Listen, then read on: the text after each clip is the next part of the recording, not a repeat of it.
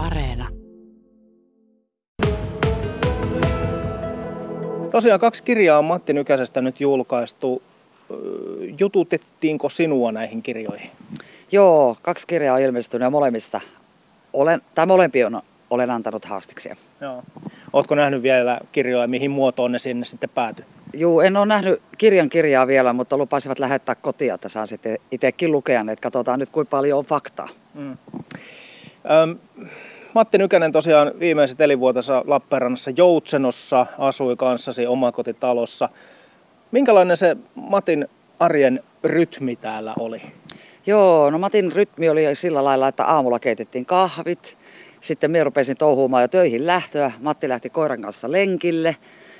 Sitten hakkas puita, ajonurmikkoa tai teki lumitöitä. Et viikolla oli tällaista, yleensä viikonloput oli keikalla. Niin ne keikat sattu aina sitten sinne viikonloppuun? Joo, ne melkein pääsääntöisesti oli viikonloppuisin kaikki keikat ja sitten saattoi olla jotain formaattihommia viikolla, että käydä jossain nimmareita antamassa tai jotain muuta hmm. vastaavaa. Ö, mitä luulet, oliko Matilla se sunnuntai-illan ja perjantai välinen aika, niin kävikö aika pitkäksi? Joo, ei todellakaan aika käynyt pitkäksi viikonloppuun aikana. Perjantai kun lähti, jos oli jo perjantai-iltana keikka sekä lauantaina, niin yleensä yöpy jossain sitten, ettei jaksanut aina lähteä kotiin ajelemaan, vaikka pääsääntöisesti halusi aina keikalta kotia. Että monet kerrat muistan, kun rukaltakin keikan jälkeen vielä lähti ajaa kotia, että vaikka olisi ollut majoituksesta kaikki, niin ei kun kotia pitää mamman viereen vaan päästä. Se on hyvä kuulla. Mutta miten sitten se viikko? Oliko silloin, silloin tekemisen puutetta? No ei tainnut Matilla tekemisen puutetta olla viikollakaan. Kyllä se aina jotain keksit. Semmoinen duraselpupuha se oli, että ei malttanut olla tekemättä. Että kaupassa kävi ja sitten jututti ihmisiä tuolla, tai varmaan niin päin, että ihmiset jututti Mattia. Että tota, kyllä se aina jotain keksi. Että ei ikinä ollut päivää, ettei jotain tehnyt.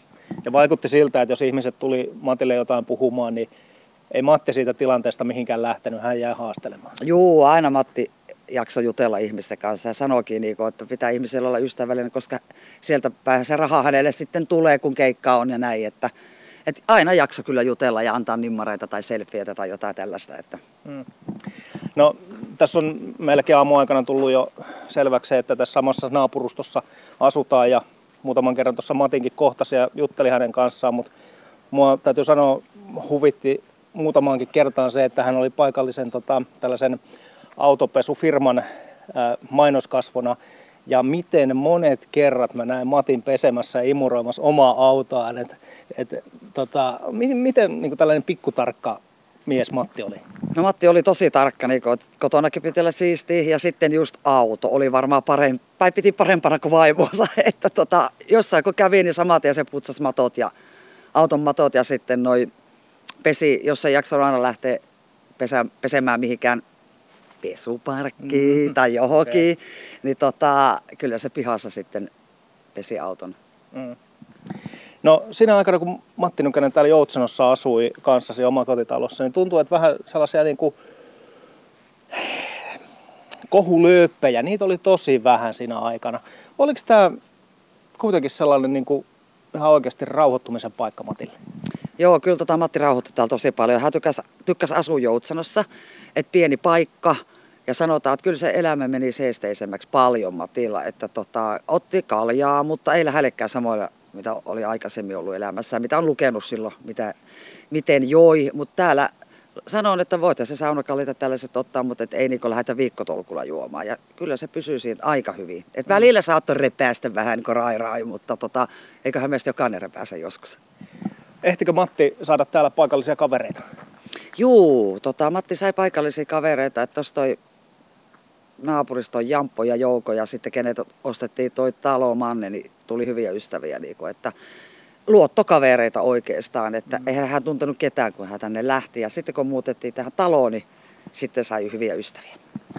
Pia Nykänen, sinäkin Matin mukana pääsit tai jouduit, en, en tiedä miten käsität, mutta tota, maistamaan vähän tällaista niin kuin julkisuutta ja sitä, kun niin kuin se tavallaan yksityis, oma yksityiselämä lähtee ehkä jopa vähän alta pois ja niin edelleen. Niin, minkälaista tuntui käydä Lappeenrannassa esimerkiksi ihan tuollaisessa isossa kaupassa Matin kanssa?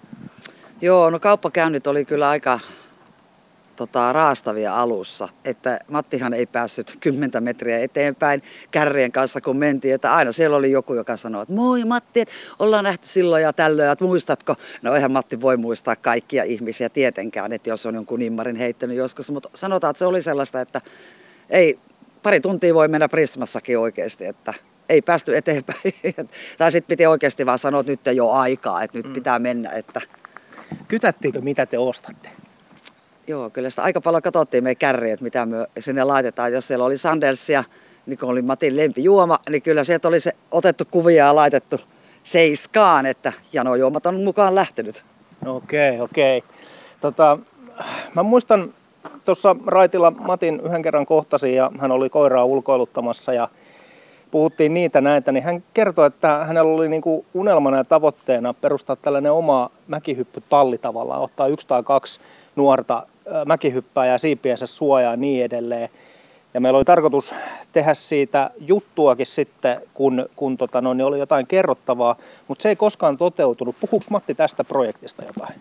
No ei se hirveästi mylly tuommoisesta projektista puhunut, kun se meinasi, että jos jonain päivänä vielä veteraanikisoihin, että suksethan meillä oli tuolla ja puvut ja kaikki on valmiina. Että kyllä se mietti sitä harjoitusta talven aikana, että jos siihen, mutta jollain tavalla se olisi halunnut siinä mäkihyppyssä olla mukana kuitenkin, että niitä nuoria poikia se mietti just isant, jos mm. rupesi valmentaa vähän. Ja, että saataisiin toi mäkihyppy niin nousuun, mikä se on ennen vanhaan ollut Suomessa ja nyt se on aivan niin nollatasolla. Että.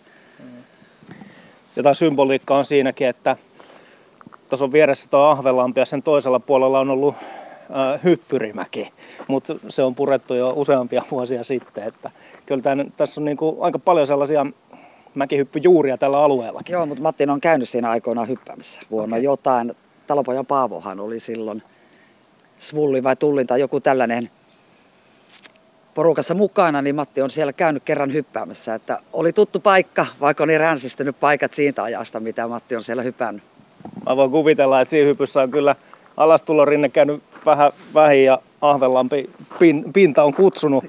Tota, Pia Nykänen, nyt tosiaan kaksi kirjaa Matti Nykäsestä on julkaistu. Mitä sä ajattelet siitä, että tällaisia kirjoja julkaistaan? Joo, tota, kyllä mä oon miettinyt, tota, että kirjoja tulee nyt, kun sieniä sateella. Että en tiedä löytääkö että mitä uutta asiaa. Totta kai Matin elämä on niissä nyt käyty läpi. Kaikki avioliitot, lapset varmaan ja kaikki tällaiset. Että tota, toivon tietysti, että, se olisi, että ne kirjat olisi hyviä. Ja että olisi löydetty hyviä asioita eikä pelkästään semmoista niin sanotusti kakkaa. Niin mä luulen kanssa, että näistä Joutsenon vuosista ei ehkä ole niin paljon kuin kaikesta siitä muusta mm. noissa kirjoissa. Joo, siellä on varmaan revitelty niitä Matin kohukohtia elämässä, että tota, mutta toivottavasti ne on niitä faktoja eikä fiktio, mitä nyt on kerrottu sitten kirjoissa.